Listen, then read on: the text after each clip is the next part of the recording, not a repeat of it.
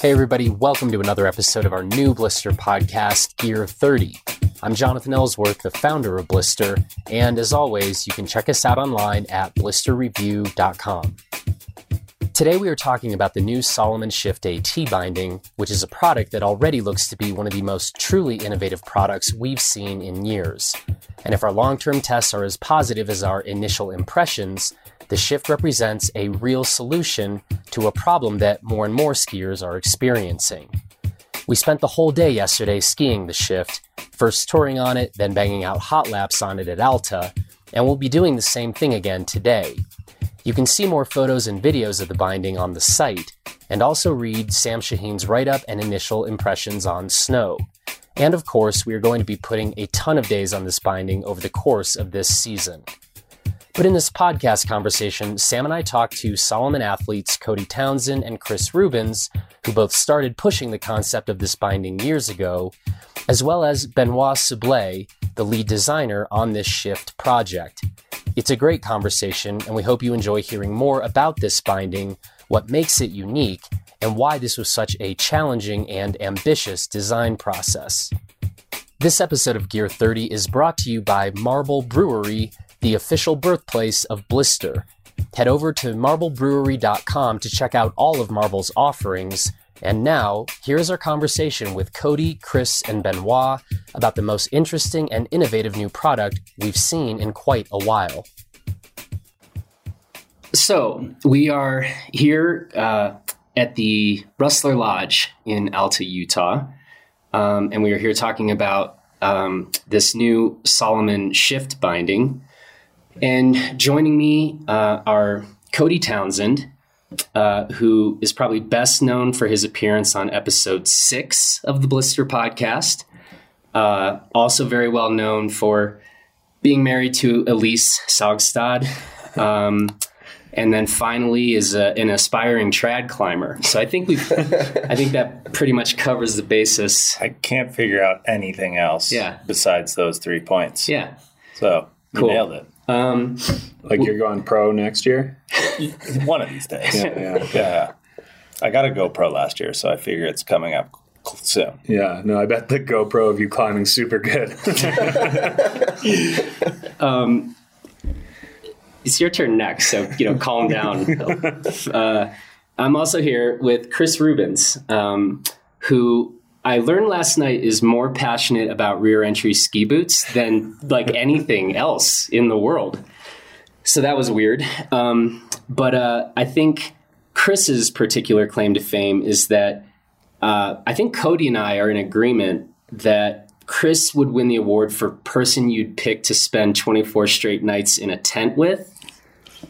I've done that. Interesting. Yeah, I never Yeah. thought of it like that, but Also, you can refer to episode six if that doesn't make any sense. But um, yeah, definitely spend some time in tents with dudes. if that's what you're into, you know? Apparently, that's what I'm into. um, I'll well, take that as a compliment, though. Thank you. Yeah, yeah, it, it was intended as such. Um, the rear entry obsession uh, for ski boots less less so, but Yeah, no, no, that's that's my passion. It's it's gonna come. I feel you know, like I've been working on working on Salomon for like six to eight years now, and I figure another six to eight years we'll we'll have one out there. okay. Yeah, Um, it'll blow your mind. No big deal.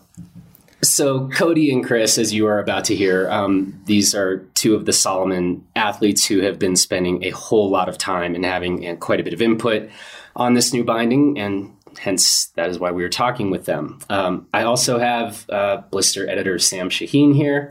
Hello. Um, he's currently not breaking uh, anything, so we're all super psyched on Sam at the moment. Uh, what is, what is, where did this start? I don't break stuff. Okay. Um, and then finally, um, Benoit Soublé. Hello. Did I pronounce that? Yeah, it's uh, Benoit Soublé. Um, ben, I th- think we can say here is the. Is it fair to say the lead designer yeah. on the shift binding? And please correct me if I'm wrong, but my understanding is that Salomon basically locked you in a dungeon and said, "We'll let you out when you're done with this binding." Is that pretty much how that Yeah, yeah, five years ago. five years ago. so Benoit is. It was really great to see. If you've never seen anyone see the sun for like the first time in five years. It, it really was uh, it was a beautiful moment. Um, You should see him on skis today. He was doing backflips. He's doing 360s. I think he literally got let out of the dungeon yesterday. yeah. It was unbelievable. Uh, so welcome to freedom. Yeah, And, yeah. um, It's the real Lion King moment. I thought, yeah. yeah, yeah, exactly. Um, so we're super happy to have you here with us on this, and um, turns out this is definitely a product uh, worthy of a bit of conversation. It has been a long time in the works, so appreciate you guys um, being here. So to start at a, I want to start at a super basic level with just, um, I wonder uh, who of the three of you would be able to give me the simplest brief explanation of what this binding does. Uh, it, well, it's pretty simple, really. It does it all, and it does it all really well. There's like this binding has no compromise, goes uphill really well, and goes downhill even better. Ultimately, I mean, the most basics of it is it tours like a pin binding and skis like a downhill binding. Um, it has certification norms that no other binding out there does. And it is truly, as Chris said, a binding without compromise. It's a only ultimate uh, hybrid binding with a safety of uh, an alpine binding with a, a function. Yeah. Yeah, hybrid binding continues to be the term you guys are using to describe that, and that seems like the an appropriate thing to say. I mean, I, we've heard a lot over the years, right? Like, you know, no compromise on the downhill. Not the first time we've heard this in the description of a um, an AT binding, right? Um, but the and please correct me if I'm leaving something out here, but truly, this is supposed to be a single binding solution for people who want to say ski hard inbounds and then also be able on that exact same binding flip into touring mode and skin uphill on a pin binding is that Yeah, that's totally it. And the only thing I'd add to that is that it has the the safety norms, and that's that's probably the biggest part um, that really differentiates the binding is is having the safety norms of uh, alpine binding, like the releasability values and the TÜV certification. So I don't. I want to make sure everybody's crystal clear on that, right? So because people are like, yeah, I've heard about a lot of AT bindings that I ski in the resort, or tech bindings that I ski in the resort, and lots of people are doing precisely that, right? So again, to be as crystal clear as possible, what is different about this binding once you're switched into ski mode as opposed to something like a marker kingpin um, or some of the other tech bindings that we're familiar with.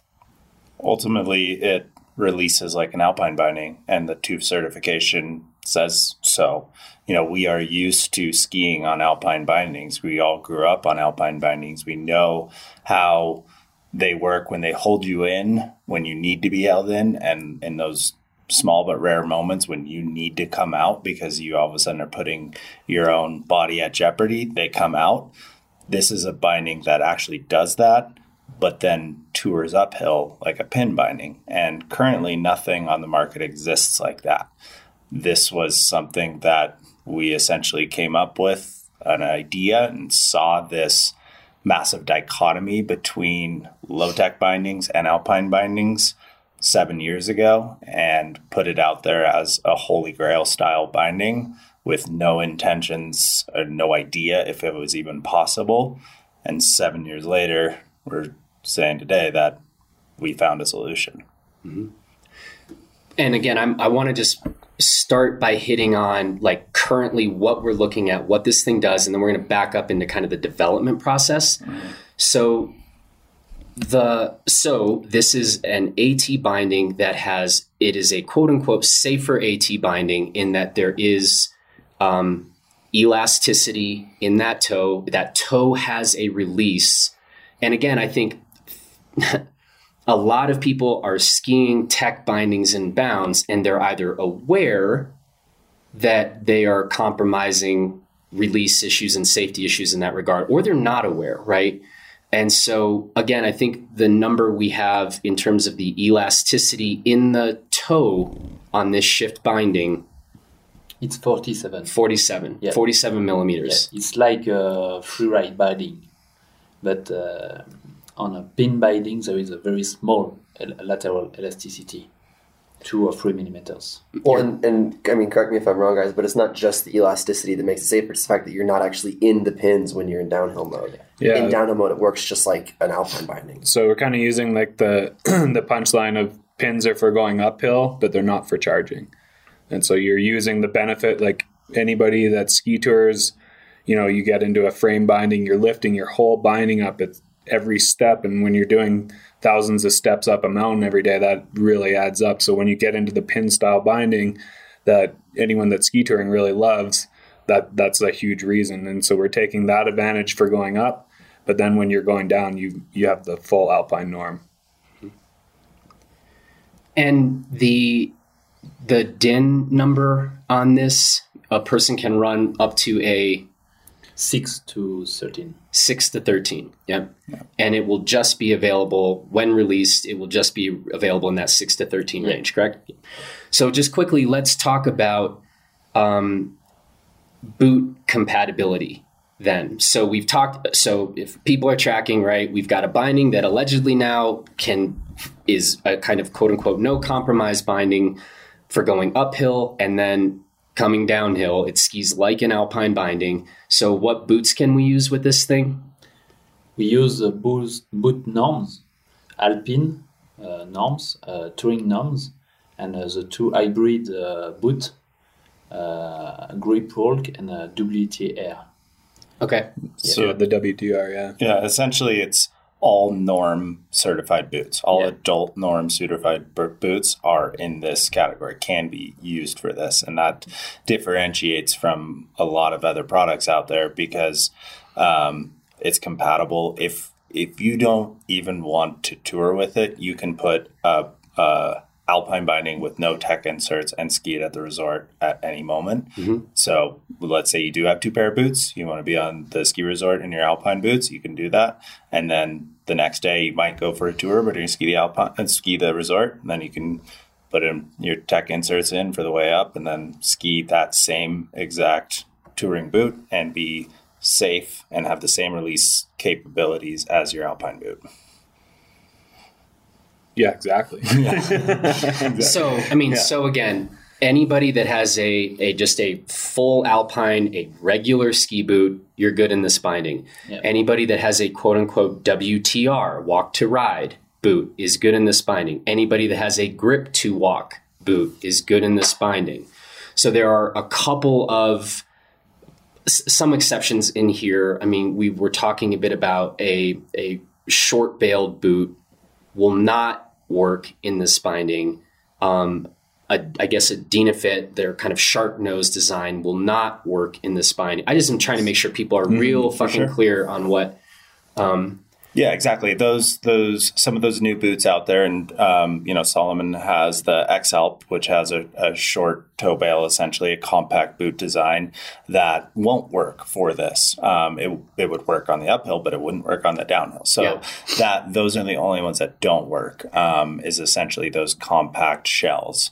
Um, as well as non-adult norms and or there are a few boot boots out there that don't fit into any of those single norms um, but those are for them to figure out yeah, yeah, um, yeah. So long and short, I mean, you use the word holy grail, and I think that that actually is not sort of an overstatement in terms of the versatility and performance goals of this product.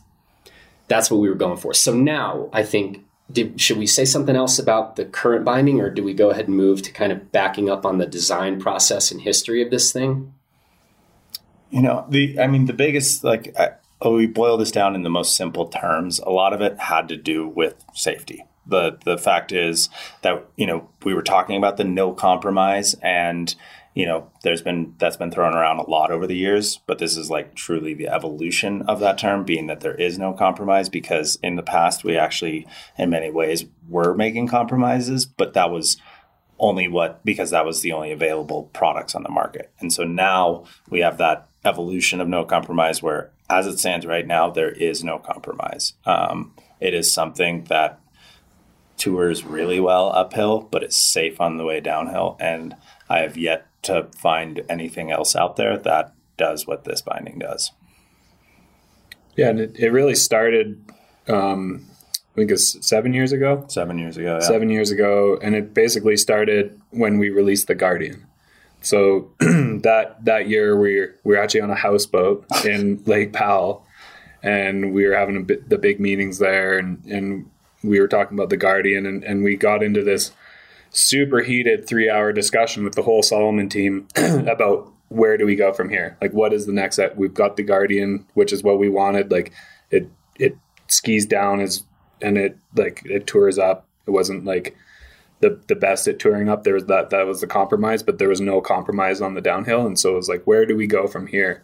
And it was this super heated discussion, and uh, like Cody and Cody and I were definitely like on the same page. Well, it's like something that's safe, and you're touring up in pins. That's the that's the dream.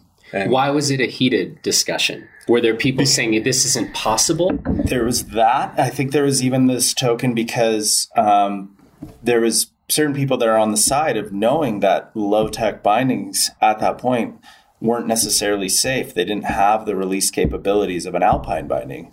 Um, so and, and, and like tech bindings weren't as accepted but back then. So we had people now. that were saying that tech bindings are not the future, and uh-huh. I think we saw it as like, no, they are the future as it stands for touring.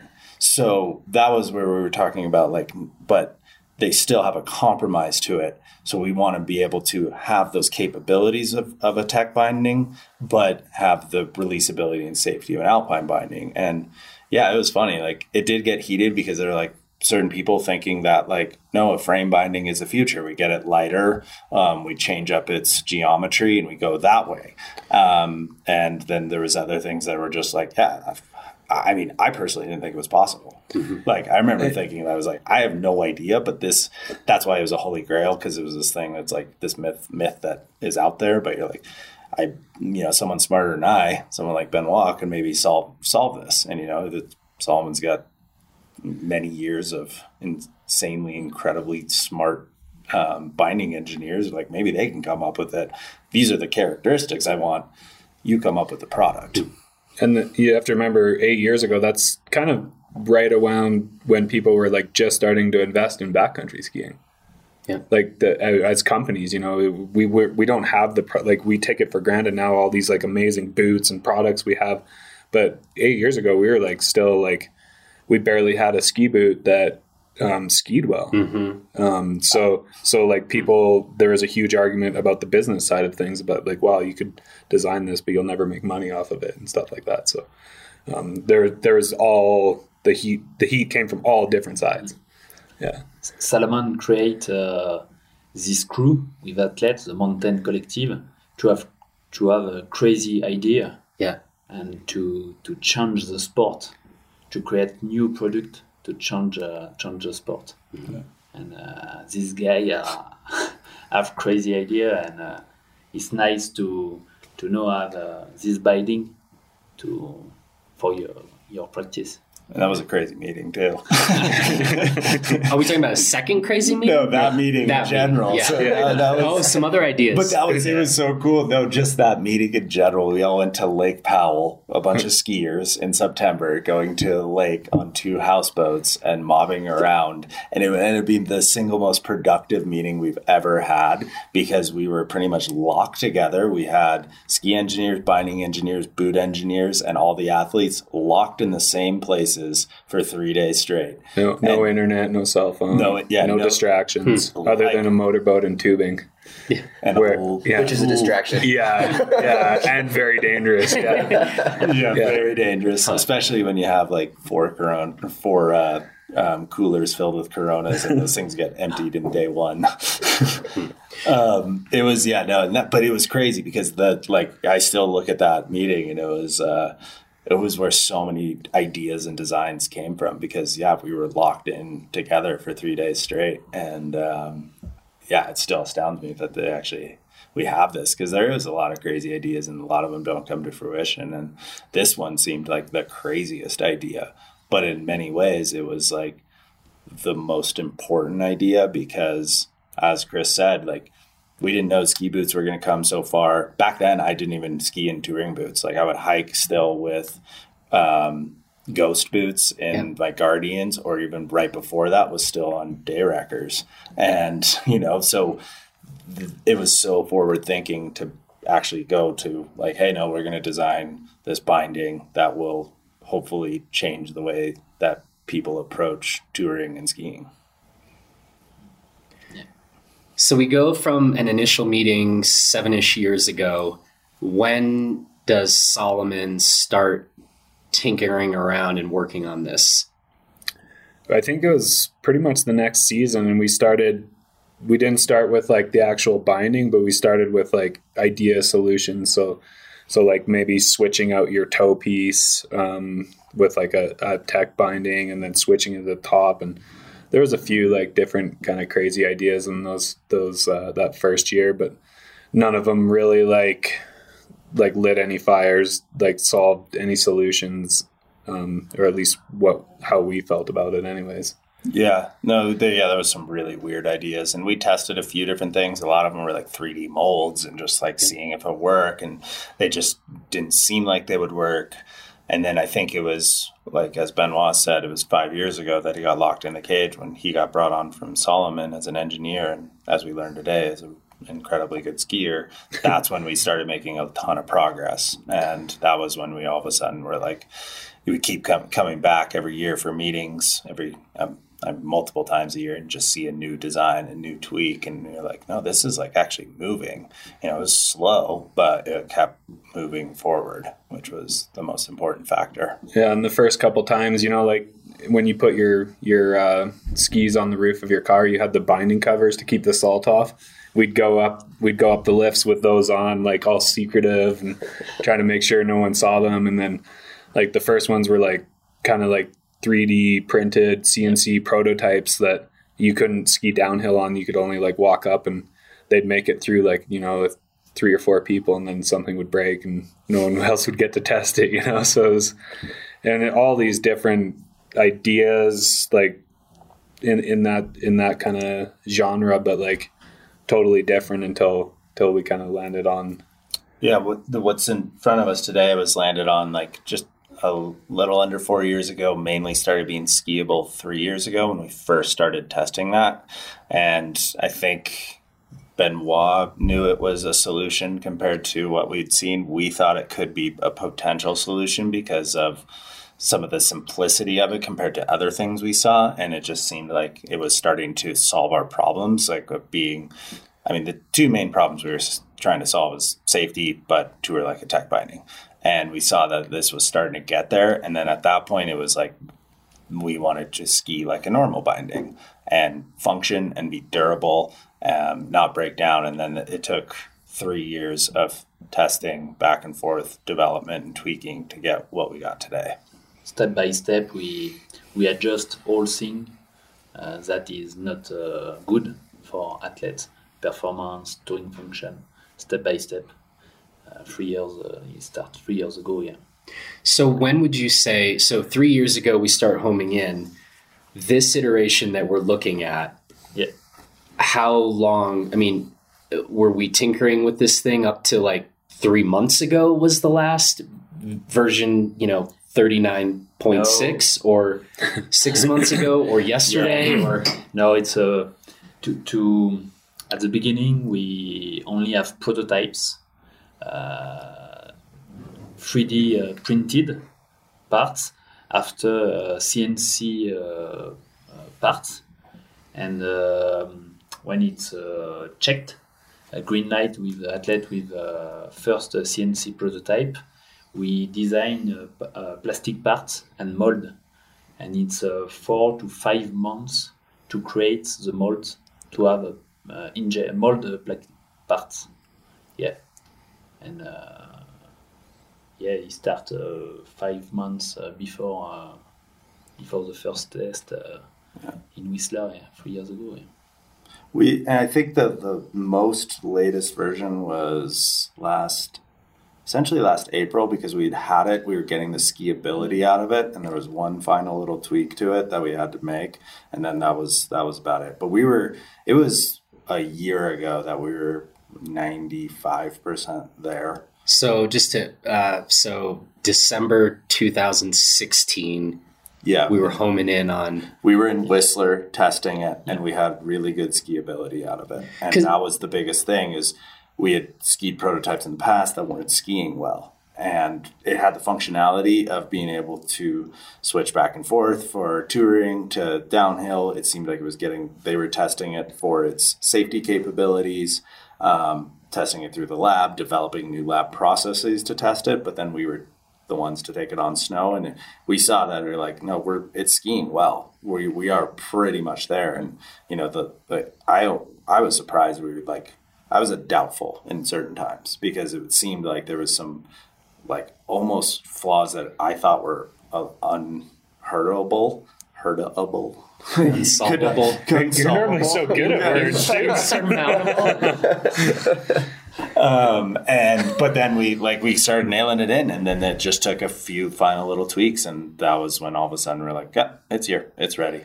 Yeah, no, I mean it's pretty interesting. Like through the whole process, it was like one time you'd come over and you'd be like, "Holy cow, they're getting really close," and then the next time you'd go and you'd be like, "Oh, it's not even anywhere close." You know, it was like this like Uh-huh. total up and down. It was Yeah, a yeah, full up roller coaster Yeah, for yeah. sure. There was times I was very doubt, like I doubted it, and there was a lot of times I thought like, well, I might just kill this project. We're five and a half years in. Like, Mm-hmm. why would they keep going on this? And you know, it's not a binding that's going to be like, like I don't know. It's not going to be the most insanely profitable binding of all time, especially at seven years in. Like this was something that was solving a, a big solution that first started at the highest end of the market and will hopefully bleed outwards for being that it's going to be safe and people are going to you know backcountry use is exploding exploding so there more people are going to be able to use this but the first part and the first idea was like literally solving a problem that a couple of pro skiers on a boat in Lake Powell were really having issues with Yeah, and I think one of the biggest breakthroughs, like other than the actual design, um, is the carbon infused plastic that ended up getting used, and that like that took the that took the skiability from like okay to like okay, we have a binding that charges as good as any other downhill binding on the market, and that that was a huge uh, that was a huge step. So we're we're going to talk about this carbon infused plastic, but when you say it it improved the skiability or it improved the consistency of release, like it, Uh, the skiability, Skiability. yeah. both but skiability was the first thing we noticed and then the consistency of release was it also in, Yeah. in, improved im- it when what was it, to talk about the the downhill performance, I guess there was a vagueness in the toe. There was a certain I would I would say the power transfer was equivalent of a pretty good binding, but we weren't on the same power transfer as like so let's say an STH two Yep. or a Warden. Before we had that, it was it was a kind of thing that the highest end of skier would notice, and in hard conditions on a groomer with fat skis, you'd start to notice. But it was really when that a carbon infused plastic came in from a performance side that you're like, oh no, it's fine. It's exactly it And- has the exact same edge to edge power. It has the that power transfer. It has essentially the the same as an alpine binding. Yeah, and like when we first started testing it, you you have all, all these bindings mounted on the same ski. So you have a, a downhill binding, uh, the shift binding, and a tech binding. And quite quickly, we just got rid of the tech binding because it, it just wasn't comparable. And so you're basically just comparing it against a downhill binding. And that that was like the we're like, okay, when we get to the point that it is as good as the downhill binding, then we're good. Which was the STH. Yeah. Yeah. Yeah, Yeah. The, the yeah, goal is to STH or the a- Warden. And, yeah. yeah. The goal is to have a free ride binding. Yeah. And uh, yeah, it's a STH Warden. Yeah. It's like the best test we always do, and I do. I've loved this test more and more. Is you go one and one. It's Huh. like you go uh, uh, the shift on one ski, and then you go the STH two on the other ski, and you do that with boots. I do that with skis. I do that with bindings. It is crazy how quickly you learn the difference between ski. You're like, my left turn felt different than my right turn, and that was where we we're tr- trying to get to. You're like, oh, I'm the left turn's feeling the same as the right. Left, oh, yep, it's okay, yeah, no, we're we're there. So that was and that on the performance thing was like it was a mandatory for for us. You know, like again that whole no compromise. Like I'm ultimately not going to use a binding it out and doing what I do if it doesn't ski downhill as well as something else. Yeah. So this is the first time in this conversation we've touched on this, but what you just said was we feel like in terms of in A being this new shift, Alpine touring binding against an STH, you're seriously going on record to say you felt zero difference or a tiny bit of difference? Zero. Yeah. I mean, Oh, what do you think, Sam? You skied on it today. Sam skied it. I had skied really good. I mean, it was we skied one day. We got a bunch of good laps in, in like one snow condition, Yeah. you know. But it's it was I was impressed. Yeah. and I, I, I came into it skeptical too. I was For sure. I was Yeah, no, Very and I think I think that's like the interesting thing. I think um, as athletes, we were fairly skeptical on it for a, a long time. So it wasn't like you like we wanted it to work, obviously, but you you kind of look at it and you're like kind of like, uh, I don't know, is it going to keep me in? And then it's like you do like three or four runs on it, and you instantly are like you stop thinking about what's on your feet. It's interesting. There's a hurdle to overcome with the way it looks compared to way Yeah. we all are used to in bindings. It has such a different look that I think no matter what, you're going to have a bias to think something that it may be weaker. It may not have the power transfer. But that's a lot of what it had to do is being those A B testing and going back and forth and confirming that, like, okay, it took a run, one run on both the shift bindings and then another run, but that A B test is like, yeah, this is good. And I mean, we tested generally in really horrible conditions. We're in Tignes in October on a glacier, and it's only ski racers up there, and it is rock hard solid. Like you're gonna, and we're on like 118s and 106s on like Yeah. bulletproof hardpack, and it's like you're gonna notice some weaknesses pretty quickly. Um, so that that's where yeah, I do have confidence in saying that its performance is on par with an STH2 or a Warden. And I mean, the point you made about just like after a few laps, you just sort of forget about it. Yeah. And that's exactly what happened today. Yeah, Where like if I was on a tech binding, I would feel it every like every bit of ice that you hit, that jarringness, or every like when you're coming out of like the apex of a turn to get that power out of the tail.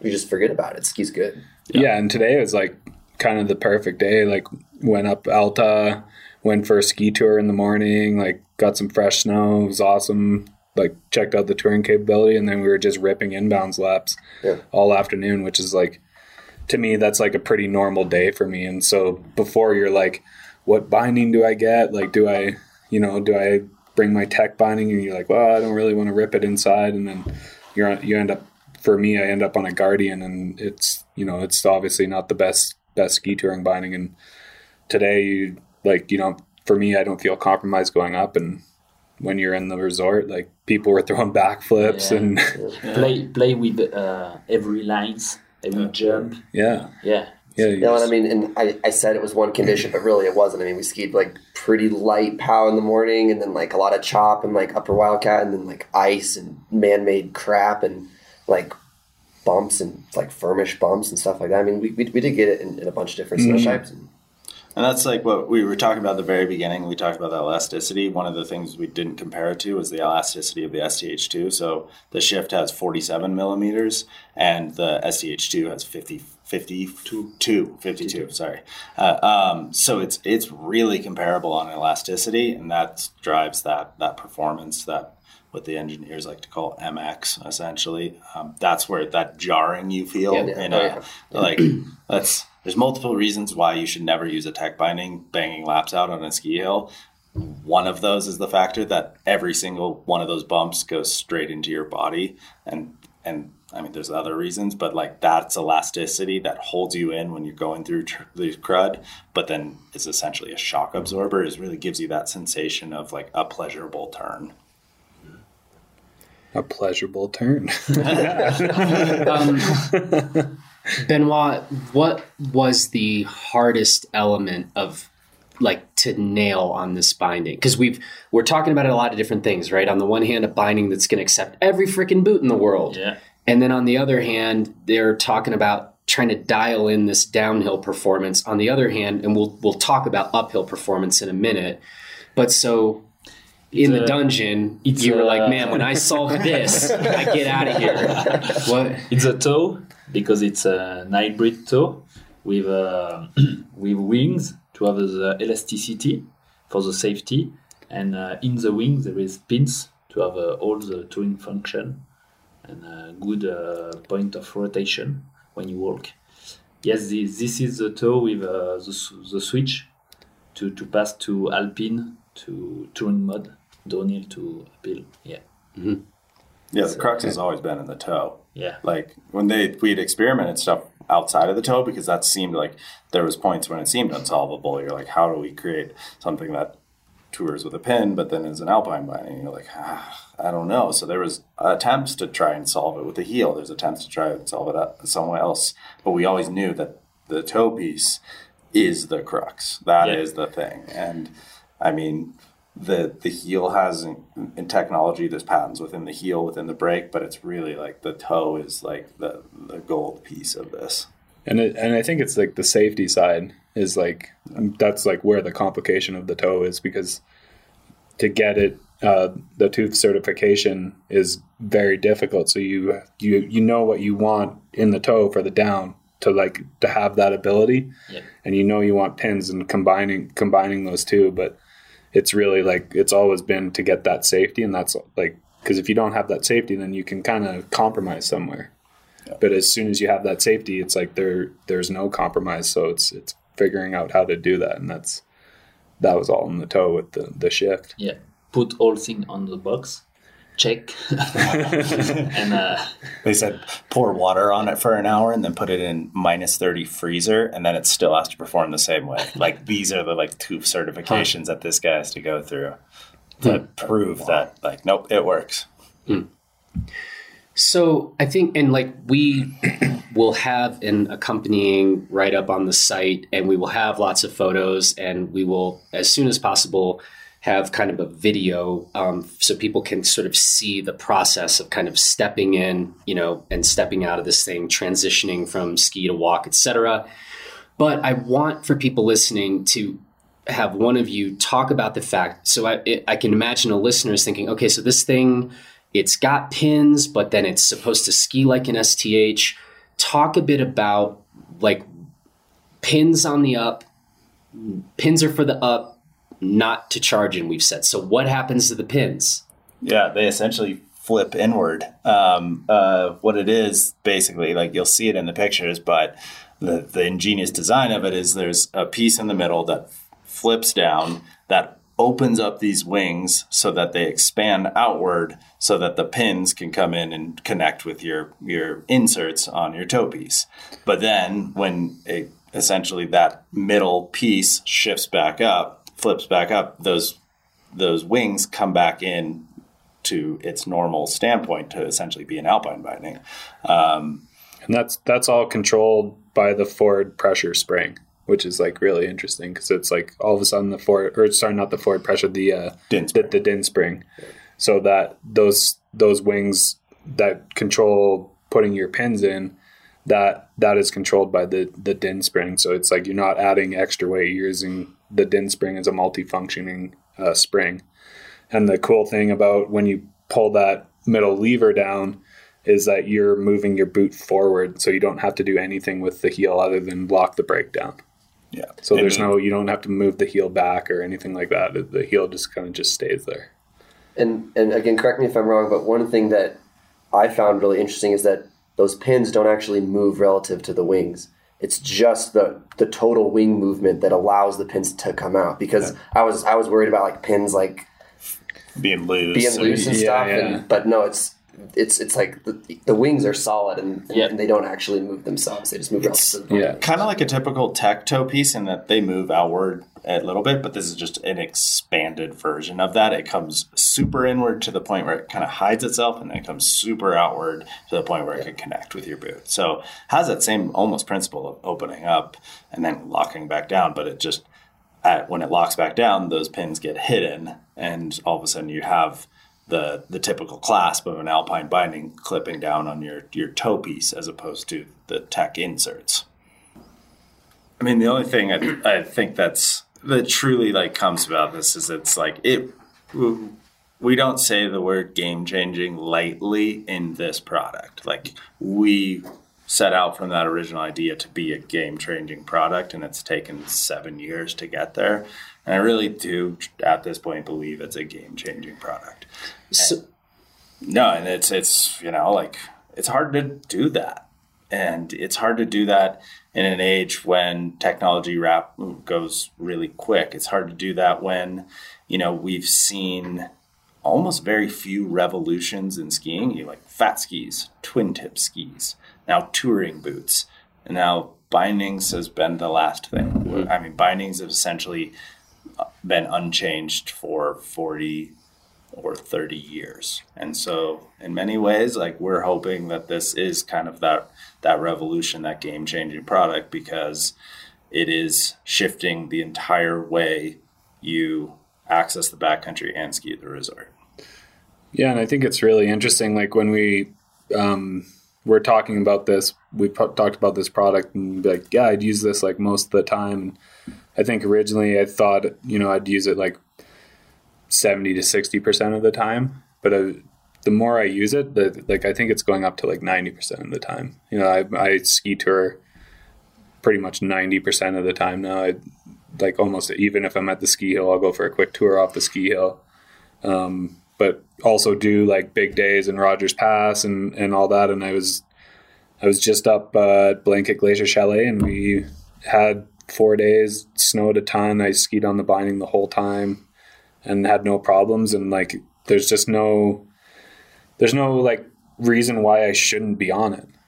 You know, it's like you keep, keep like, you're like, okay, well, maybe I'll use the pin for this. And then you're like, well, I don't really need it anymore. So uh, to, to me, it's like, pretty cool that I thought I'd use it a lot, and as I'm using it more and gaining more confidence in it, I'm I feel like I'm just going to use it like close to all the time, and like easily e- it easily could be my one and only binding. The only I but mean, we're lucky we get stuff for free, so I mean, I'll, like we've talked about this, like there's still a place for a low tech binding, and that for me will be in those situations where you're doing 12 miles of touring and 8,000 vertical feet on the east side. You know, at that point, you're like, I'm looking for the lightest possible solution. Mm-hmm. And then there's on the like Chamonix, the most extreme. I do not want to come out ever, so I'm going to lock out those toes and make sure that heel doesn't come out. That's those are limited situations, so it's almost I'm like I my use of uh, tech binding is going to go down drastically for the pretty limited scenario.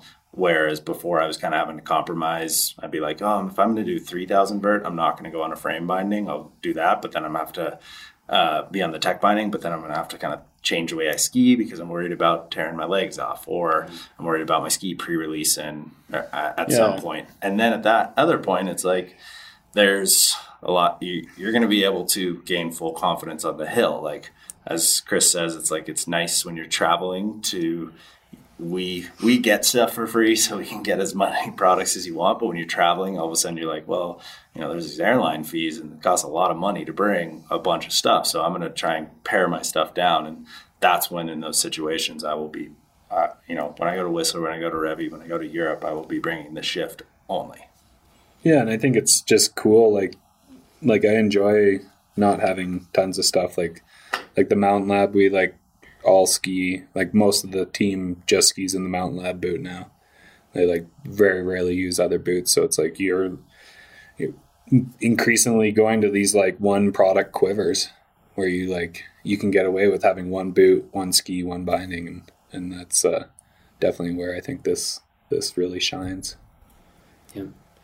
Um, and we should say, um, weight wise, blister readers will be happy to know we literally brought the scale and literally like took the binding, yeah, nerd, and like broke it all down. And so on, we heard last night that the weight on this binding with screws and brake was 865 grams, and we came in at 886 grams with the wide break. With a 110 millimeter wide brake one you save one gram if you drop down to a 90 millimeter brake. So they are. And it included the grease too. We included the grease. we there made- was a lot on there. There's a lot of I got some on my hands. Yeah, yeah. so, uh, and then do we know, Benoit, let's see how good you are. What is the mountain binding, the pin binding coming in at weight wise?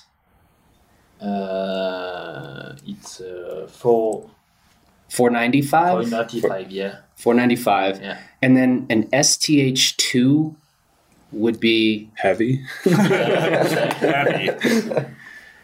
Here's a good way of putting it. We learned that there's the junior seven binding. I don't know the exact model, but essentially a little kid's binding is what the weight equivalent of the shift is. Yeah. So no adult, not there's no adult alpine binding that even compares with this. Yeah. Junior is did uh, one point five to seven. yeah. So, And the, so the that's what STH is over 2,000 grams Yep. Yeah. For, So- for the pair or for one? for one. Yeah.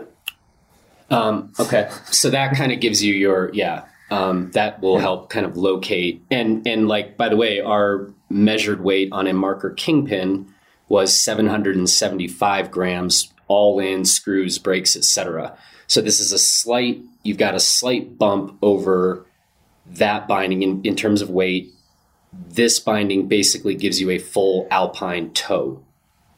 So Yeah, and it, I mean, I think the the interesting thing is like if you compare it to like a frame binding, you're lifting your binding all the time, and like if you're skiing ski touring efficiently, you really don't notice the weight on your skis. It's I mean that's what I've I've been finding. You like you're I mean you obviously can tell that it's heavier than a like a low tech binding for sure, but it's like it's not a big biggest difference is having the weight on your your foot. yeah, Yeah. Like that's like that's the killer for sure.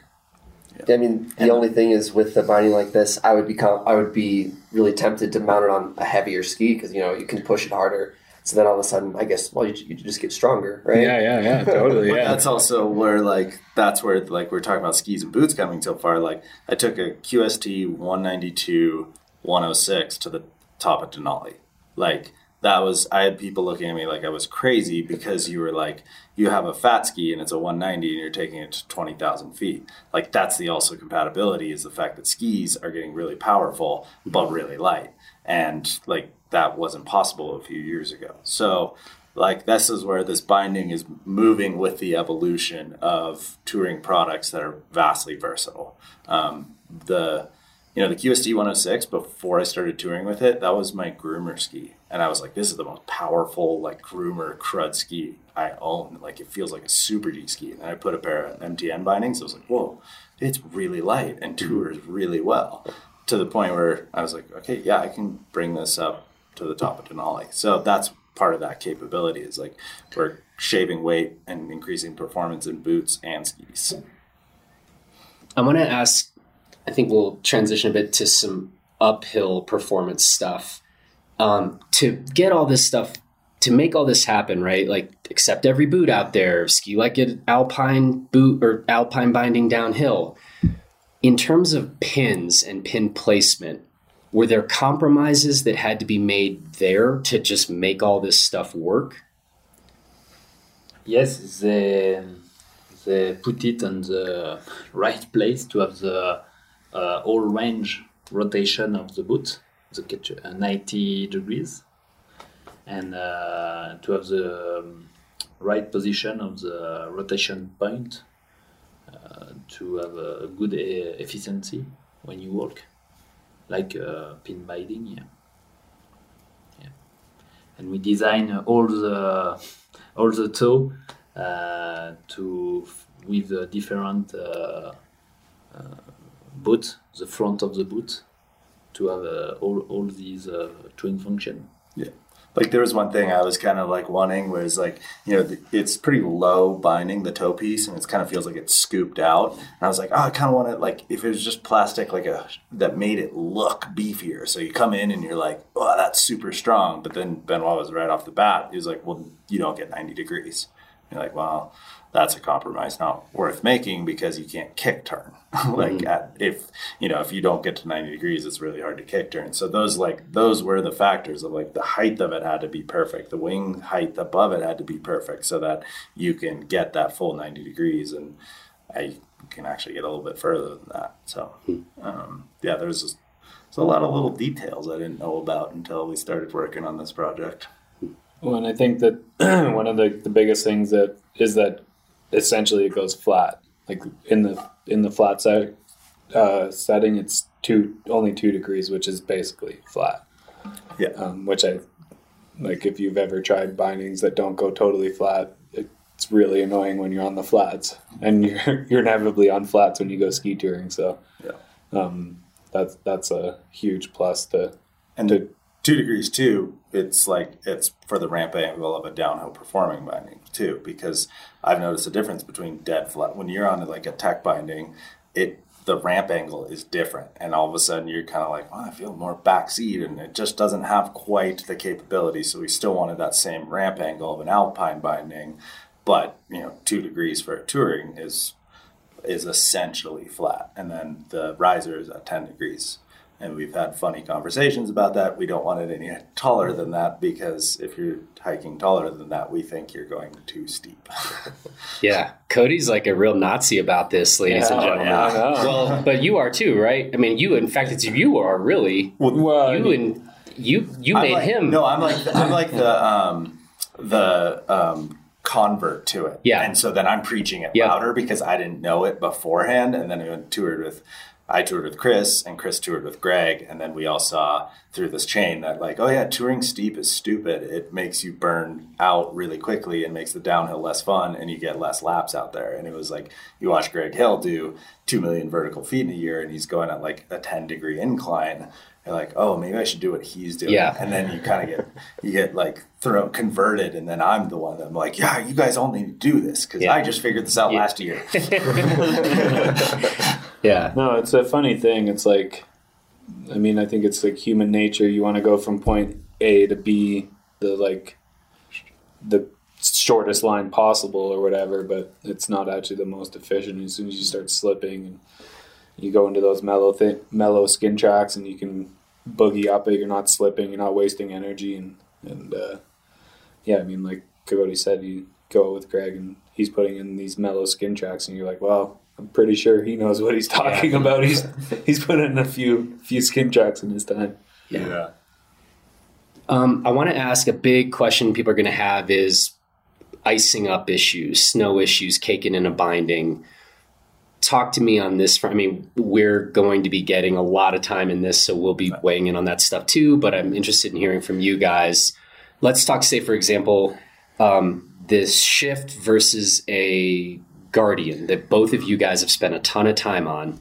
Um, talk to me about the icing issues. Yeah, no, I think that's like that's whenever we do these meetings, that's like when we see like how it moves and and all these spots. That's always been like we're like, well, what about icing? What about snow and and all that? It because it is like a, a moving parts binding and uh, basically what it is is um, the materials used on where there is parts that you'll have snow build up is there's rubber which is flexible and that makes it so that the the snow doesn't stick and i it it actually boggles my mind how little icing you get in this binding Yeah. Like, like I, I was up I was up four days of snowed over a meter of snow, like breaking trail every day, doing like five thousand foot days and like didn't have one problem of of snow buildup. And when I do that in tech bindings, it's like pretty much every transition I'm doing something with getting snow out of it. So Yeah, Yeah, And it's I- pretty- Those are pretty kind impressive. of things I like to like almost let the public kind of figure out for themselves because it's harder to like trust me that it doesn't ice up. But I would say yeah, like the Guardian, we definitely had issues with. Uh, Tech binding MTN has less issues, but you still have issues with. And I was like Chris, like quite surprised because I thought this would have the worst issues, and it has so far the least issues. Li- fewer issues than the MTN. Yeah, tech. fewer issues Yeah. for sure. Yeah. Because like a, a, And- a and- pin binding in general, like like it can get dangerous at a point if you're not cleared out correctly. Like I've learned, Andreas Fransson taught me a lot about how to get into tech bindings, and it's a lengthy, like exhaustive process to make sure, and it becomes dangerous if you don't Yeah. ice out per, um, correctly. But then there's also a lot of metal. Metal builds up ice pretty easily.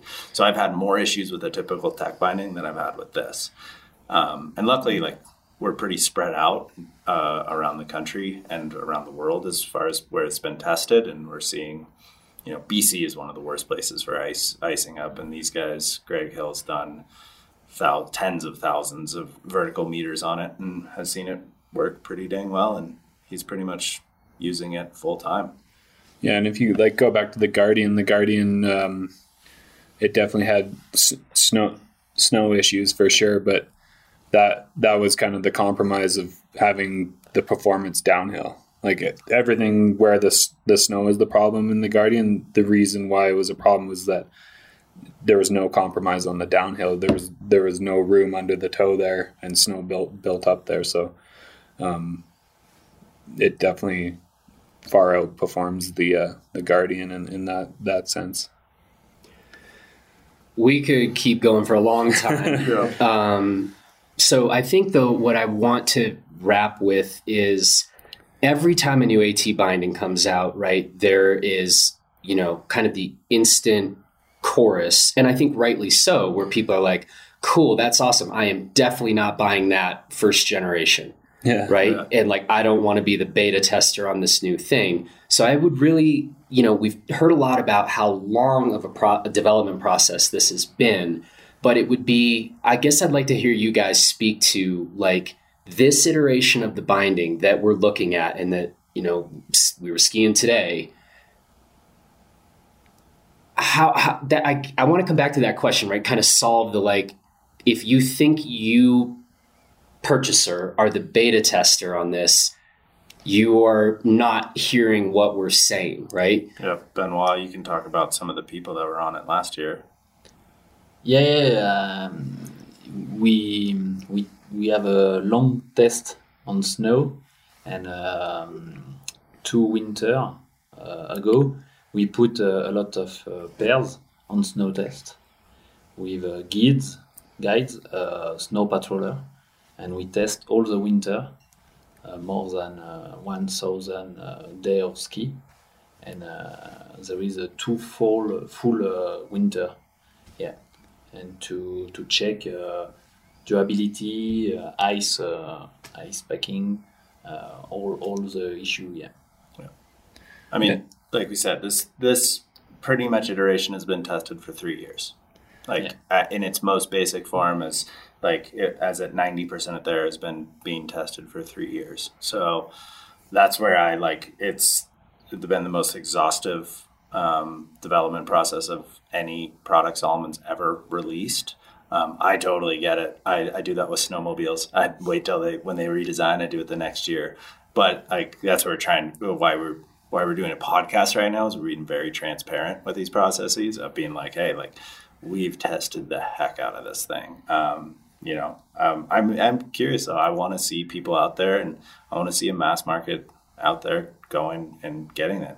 Like I personally think it's going to work, and I was as skeptical as anybody here. Um, we've been skeptics through the entire process, essentially. So uh, I'm not out there to shill anything. I'm not out there to tell people like you got to get this because you know it's Salomon and I'm sponsored by Salomon. Like I truly believe in this binding.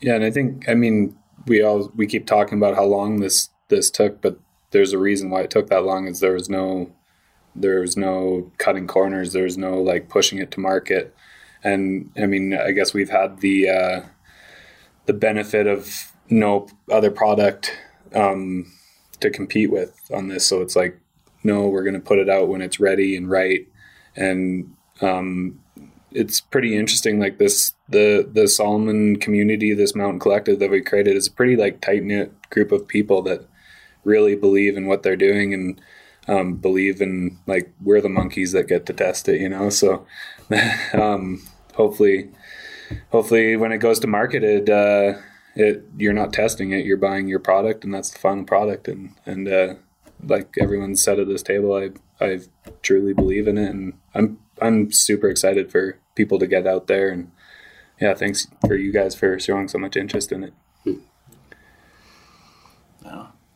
I think that's a wrap. Um, appreciate it, guys, and uh, always well, Cody to be talking gear with you again, and Chris to be doing it for the first time, and and uh, Benoit, this has been really good to meet you, and Yeah. Um, Nice to meet you. I'm glad you're out of the dungeon. And, uh, Throwing Holidays. backflips. Oh Yeah, yeah, yeah. khakis. Christmas holidays now. I mean, I mean, to me, it, it speaks a lot that the the head designer is out there shredding and doing backflips and 360s, and you know, you know, you know that like he's a skier. He knows what he wants. He's touring all the time, and that means a lot.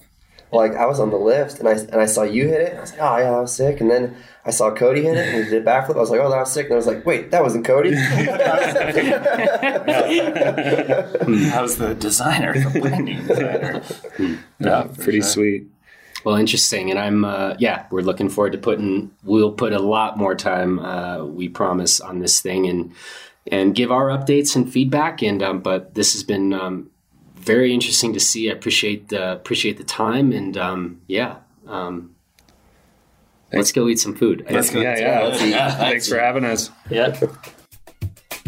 That's it for this edition of Gear 30. Thanks to Chris, Cody, and Benoit for the conversation, and be sure to check out our extended coverage of the shift binding on the site, including Sam Shaheen's write up and initial on snow impressions. Thanks also to our audio engineer, Justin Bob, and to Marble Brewery for sponsoring this episode. And don't forget to subscribe to Gear 30 on Apple Podcasts, Stitcher, or your preferred Android podcast player. Thanks, and we will talk to you next week.